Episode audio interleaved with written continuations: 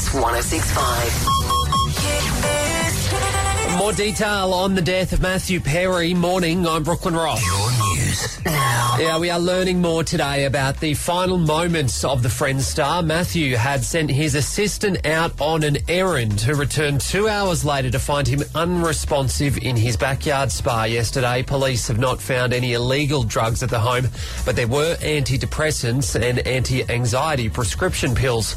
Matthew's mum, dad and stepdad have all been allowed into the house. A white tent is still up around the spa outside. Jackie has got a bit of own news now, all thanks to Aussie Skips. When you're thinking rubbish, call Aussie Skips. What's happening? I was so sad yesterday to hear that Matthew Perry had died. Oh, I thought about you when I saw that. I, I myself, am I was like, oh god, devastated. because we all knew it was coming. Matthew's had quite the quite the difficult life since Friends finished. Uh, look, for anyone who's read his book, you, you just empathize with him so much because he's so honest in this book and so raw with everything he went through. Like his I've never read it. addiction to um, opioids was just so extreme and. Wasn't he taking like 55 tablets Yes. a day of And- opioids? And, and these are so strong, these opioids. Like, nobody would ever be able to function on what he was taking, never in their life. So he built up this tolerance to them and he just had to keep taking more and more. And then he ended up, you know, in a coma and then he ended up with a, a full catheter bag attached to him where he had to shit and poo in it oh my god, that I ended up know that. ended up going like he was able to get rid of that but it just got to a point where you felt like this this life wasn't meant for Matthew. He struggled constantly in life, and I, I just you felt sorry for him because it felt like you were reading the biography of a little lost boy, you know, and just very endearing. And I adored him, and I loved Friends. So when I saw that yesterday, I I, I was so upset because. Yeah, I was really upset because at the end of his book, he Hmm. finally beat that addiction. So he's not addicted to anything anymore, and then he died. Well, we don't know if he went and used again. Well, I know Um, he was on an- anxiety and antidepressant tablets were the only things found in the house. No, no illegal drugs. Yeah. No opioids. It just feels so unfair that like he was you know not using drugs for Matthew, right? Is is a day-to-day existence that for him is not that fun. He he has Well, to it's not fun for anyone. He has to relearn how to live life sober.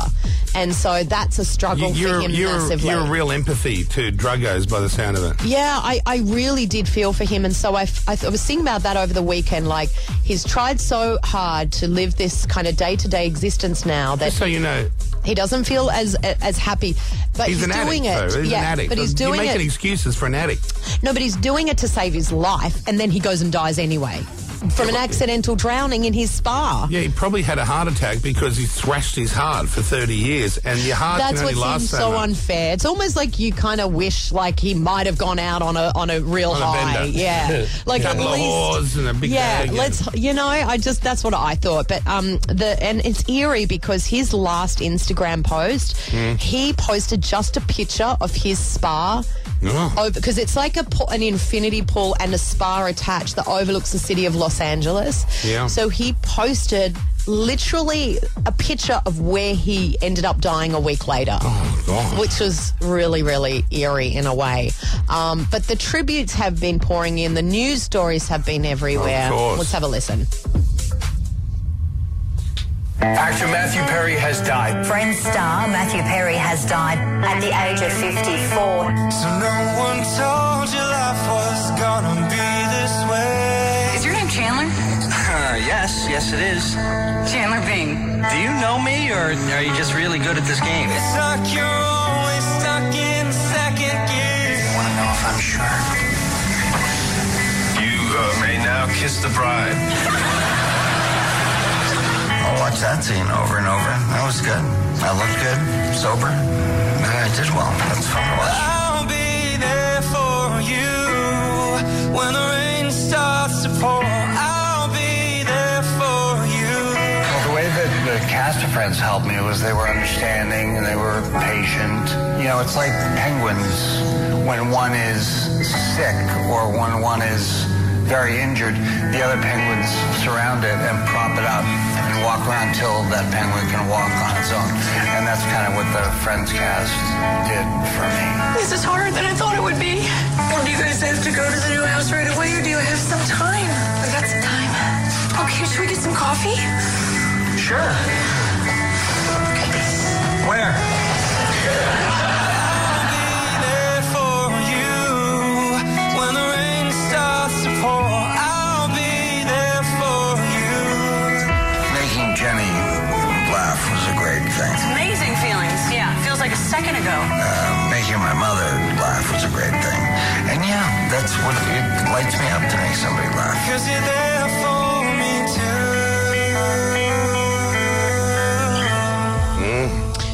Matthew's book, at the very start of his book, um, he talked about how it's a miracle that he's even alive, um, and obviously he he recorded the audio version of the Oh, book. yeah. So we have uh, a few excerpts to play from that where he talks about his addiction and just you know the general kind of feeling that he shouldn't be here.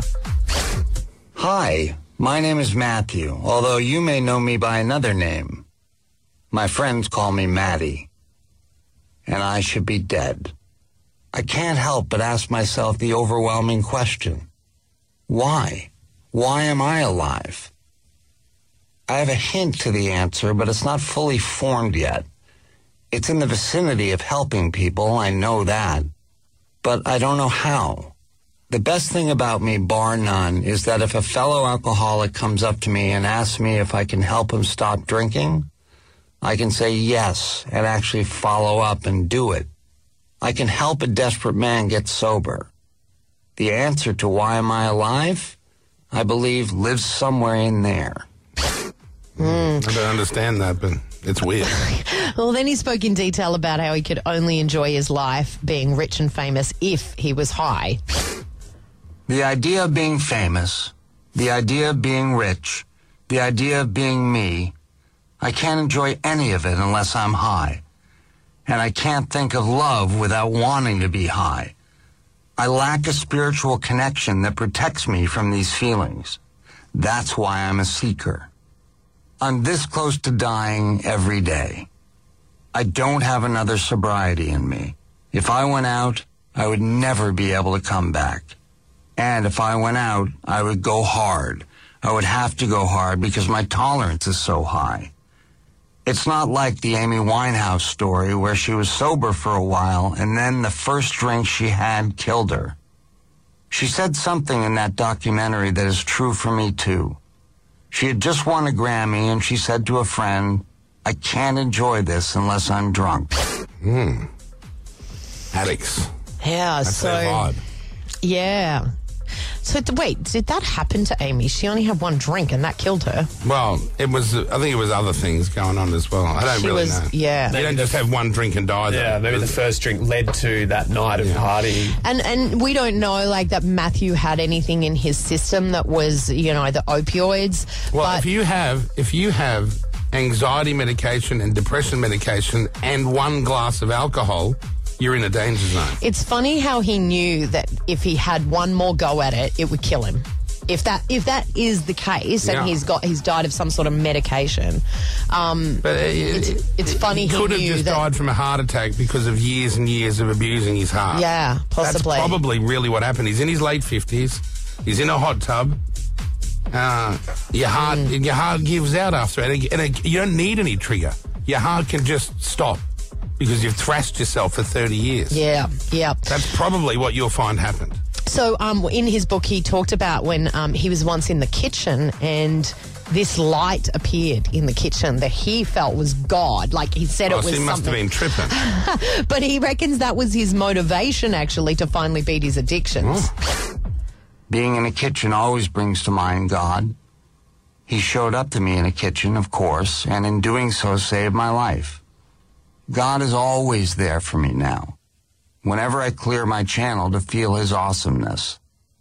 It's hard to believe, given everything, that he still shows up for us mortals, but he does, and that's the point. Love always wins. I don't move forward with fear anymore. I move forward with curiosity. I have an incredible support group around me, and they save me every day because I've known hell. Hell has definable features, and I want no part of it. But I have the courage to face it at least. Uh, and then yeah. finally, the book ended with Matt saying he's ready for whatever comes next. Who am I going to be? Whoever it is, I will take it on as a man who has finally acquired the taste for life. I fought the taste, man. I fought it hard. But in the end, admitting defeat was winning. Addiction, the big terrible thing, is far too powerful for anyone to defeat alone. But together, one day at a time, we can beat it down. The one thing I got right was that I never gave up. I never raised my hands and said, that's enough. I can't take it anymore. You win. And because of that, I stand tall now, ready for whatever comes next. Ooh. Mm. Do you remember when you and I first went to Los Angeles together and you insisted on getting the star map and we drove Yeah. around? You made me drive around everyone's house. Oh, yes. We oh, my pulled God. up I into a that. cul-de-sac. Yes. This is a weird story. yeah, this was not a gated community. No. This was just a normal cul-de-sac that you'd see on any street. normally mm. Beverly Yeah. Hillsy sort of house. And Jackie goes, "That's the, that's Matthew Perry's house." I'm like, "Oh yeah." I did a U-turn. She goes, "Stop here, stop here," so she could stand there, look, or sit in the car looking at it. Yeah. And I was like, "Why do you want to just look at someone's house?" And then Matthew Perry just walks out the front door. yeah, he's- And then I just slid down in the car seat because we're right out the front, staring at someone's house. And then Jackie and I, Jackie almost cl- crawled into the floor well of the car. Oh yeah, because he was taking out his garbage or Yeah. something like that, like Yeah. doing an errand, but Normal going stuff. in and out of the house. And he looked, he clocked us, he knew exactly what was going on because he'd be used to that with his house being on Star Maps. So that was that's a weird memory. yeah, I forgot about that one. Yeah, he was like the only person we ever saw out the front of their house. No one else is out the front of their house. Everyone house. else has got huge security gates Yeah. and you can't even see the house. You go on a star tour, you're like, there's the gates of Laurence Fishburne. You're like, oh, yeah.